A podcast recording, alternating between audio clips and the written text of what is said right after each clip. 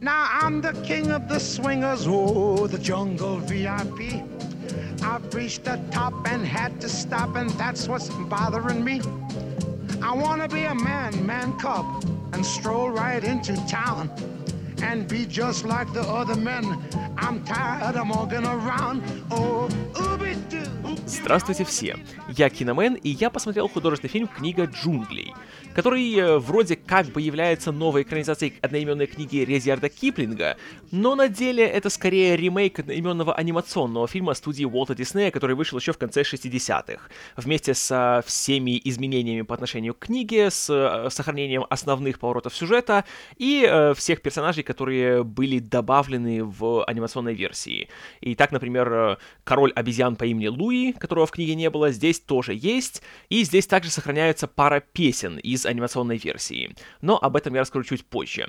Книга джунглей — это продолжатель тенденции студии Диснея делать э, большие крупнобюджетные игровые версии своих классических анимационных сказок, э, которую начала Алиса в стране чудес 6 лет назад и начала довольно-таки неровно, а в прошлом году крайне успешно продолжила Золушка Кеннета Брены. Также в будущем выйдет э, новая версия Красавицы и Чудовища под руководством Билла Кондона, а историю человеческого детеныша Маугли, который живет в джунглях, рассказал Джон Фавро, который этим фильмом вернулся, во-первых, в мир крупнобюджетных студийных релизов, а во-вторых, в мир семейного кино. И получилось у него, я бы сказал, что хорошо, где-то даже очень хорошо, но при этом остается такое странное впечатление, когда вроде бы ты доволен фильмом, как-то пожаловаться особо не на что, но и восторга при этом тоже не чувствуешь.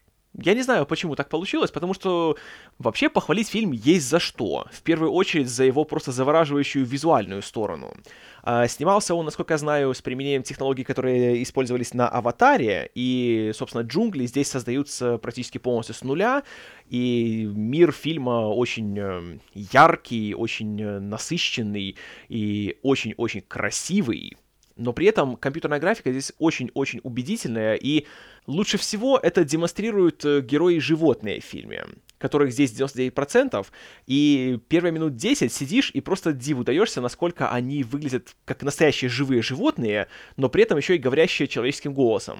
И что еще важнее, когда проходят эти 10 минут, ты уже не обращаешь на это внимания, и ты полностью втягиваешься в мир фильма и в его историю, и уже не думаешь, вау, какие классные спецэффекты, а думаешь, вау, какие классные персонажи. Это поразительный результат, и я не знаю, сколько мастеров по спецэффектам трудилось над этими вещами, но их работа воистину феноменальна, и можно смело говорить, что «Книга джунглей» — это уже первый стопроцентный номинант на Оскар за спецэффекты в следующем году. Жалко только, что все эти персонажи говорят, опять же, голосами дубляжа, и невозможно оценить э, таланты Бена Кингсли, Билла Мюррея, Скарлетт Йоханссон, Люпиты Нионго и особенно Кристофера Уокена, который озвучивает их в оригинале. И чтобы оценить, как Уокен поет, к сожалению, придется ждать домашнего релиза. Но надо признать, что и актеры дубляжа постарались очень-очень хорошо. И это я говорю, как человек, который обычно дубляж не переносит. Что еще очень хорошо, так это новичок по имени Нил Сетти в роли Маугли, у которого была очень сложная задача, потому что в фильме он практически единственный некомпьютерный актер, и судя по тому, как фильм снимался, ему на съемках приходилось все время играть только что с теннисными мячиками на шестах, которые символизировали собой разных компьютерных персонажей. Но когда смотришь сам фильм, то об этом ни на секунду не задумываешься, потому что у него это получается делать крайне убедительно и естественно, и на самом деле получше, чем у большинства взрослых актеров в таких ситуациях. И при всем этом он еще и умудряется играть так, что он моментально вызывает симпатию, никогда не раздражает, и он, опять же, всегда убедителен. И отдельное спасибо как ему, так и, наверное, товарищу Фав Фавро за то, что нет ни одной сцены, где он ведет себя как именно что киношный ребенок. Он не кривляется, знаете, он не строит глазки, он не, не заставляет зрителя говорить «О, какой он милый!» и не делает многих других вещей, которыми, о, как часто грешат дети-актеры, особенно в диснеевских фильмах. И это также было очень приятным сюрпризом. В общем, в плане исполнения фильм получился просто великолепным, и были отдельные моменты, которые просто завораживали, как своей визуальной красотой, так и своей эмоциональной насыщенностью. И при просмотре довольно быстро удалось забыть о том, что это история, которую все уже миллион раз и видели, и слышали во всех возможных формах, и, казалось бы, тут уже удивить нечем, но ведь нашли чем удивить. Это прекрасно, это немалое достижение, и его не стоит преуменьшать. А вот с чем у фильма были небольшие проблемы, на мой взгляд, так это с его сценарием, который написал Джастин Маркс, который, если я ничего не путаю, ранее писал только сценарий к позорному фильму «Уличный боец. Легенда Чун-Ли».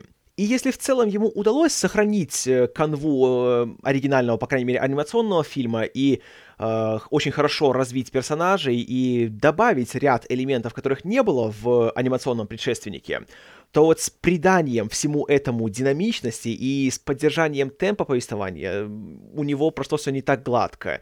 И должен признать, в середине фильма был не один момент, где я немножко смотрел уже на часы и думал, это все, конечно, хорошо, но давайте уже, может, немножко поторопимся и пойдем дальше.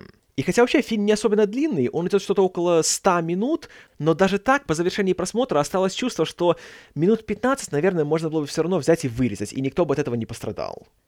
И кроме этого, как я уже говорил, с ритмом небольшие проблемы, потому что сначала все идет э, более-менее таким спокойным темпом, потом середина, откровенно говоря, провисает немного, а финальная четверть фильма получается очень драматичной, и хотя она все еще впечатляет и заканчивается как раз грандиозно и помпезно, как и ожидаешь, но некоторые моменты с э, завершением развития определенных линий и э, развития персонажей проходят как-то уж слишком быстро и как-то немножко в спешке.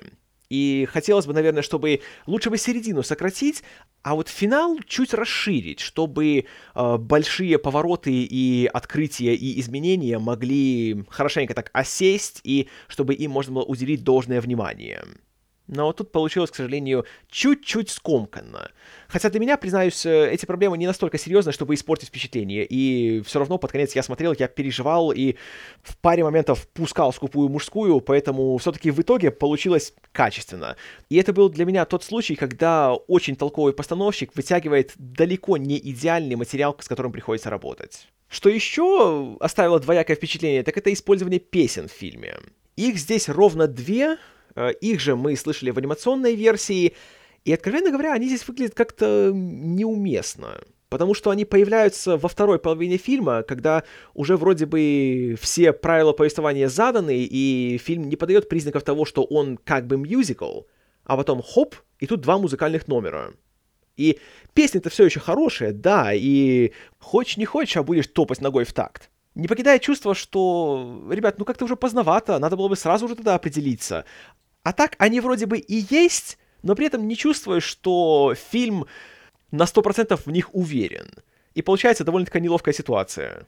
Особенно в случае с песней короля Луи, который в этой версии получился гигантским и настолько жирным, что он едва двигается.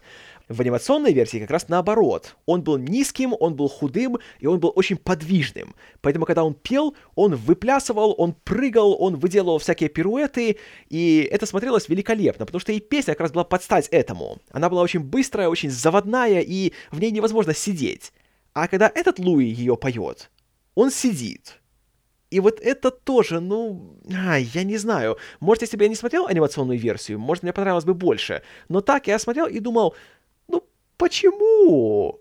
Хотя песня все равно хорошая. И не исключено, что если я услышу ее в исполнении Кристофера Уокена, как это в оригинале, то может она понравится мне больше. Но все равно такая интерпретация, по-моему, получилась как минимум странной. В плохом смысле. И что еще немного смазало впечатление, так это самый финал истории. Потому что основная движущая сила этой истории в том, что э, Маугли нужно вернуться к людям, потому что его нахождение среди животных э, вносит определенный хаос и беспорядок, и чтобы поддерживать баланс существования, ему нужно вернуться обратно туда, откуда он пришел.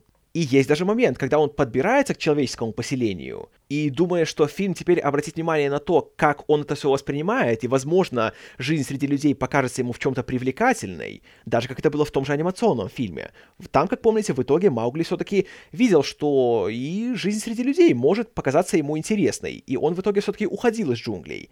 А здесь же об этом как-то очень быстро забывают. И нам дают однозначно понять, что нет, все-таки Маугли — это житель джунглей, его здесь принимают как своего, и он сознательно остается жить среди зверей. И не то, чтобы я был против такого финала, но, на мой взгляд, подан он не совсем убедительно, и нам все показывают довольно-таки однобоко. Всю прелесть джунглей нам показывают э, на все 110, и да, конечно, все здесь красиво, хоть и зачастую опасно, но да, сказочная атмосфера джунглей создана великолепно.